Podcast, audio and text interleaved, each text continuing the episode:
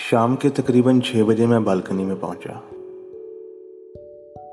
तो देखा पीहू और काव्या दोनों बालकनी में बैठे हैं। और शायद वो दोनों लूडो खेल रहे हैं।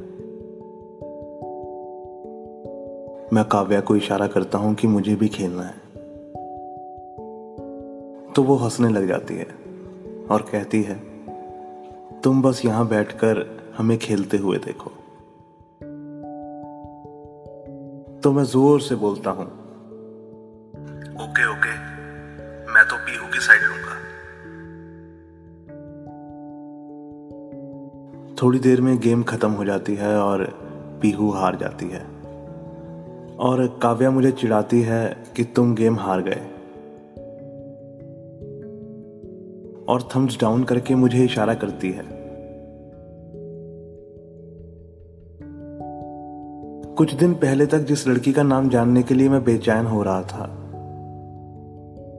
आज उस लड़की का नाम जानने के बाद भी मेरे मन को चैन नहीं है। वो मुझसे बात कर रही है, वो मेरी तरफ़ देख रही है, लेकिन मुझे फिर भी चैन नहीं है। वो मेरी तरफ़ देख रही होती है और स्माइल कर रही होती है, और मैं उसे इशारा करता हूँ कि क्या मैं एक बात पूछ सकता हूँ? तो वो कहती है हाँ पूछो। तो मैं उसे इशारे से पूछता हूँ कि क्या तुम मैरिड हो?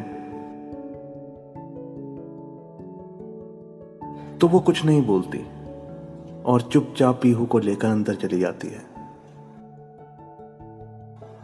और मैं पहली बार इन दस दिनों में बिना स्माइल के अपनी बालकनी में खड़ा हूँ।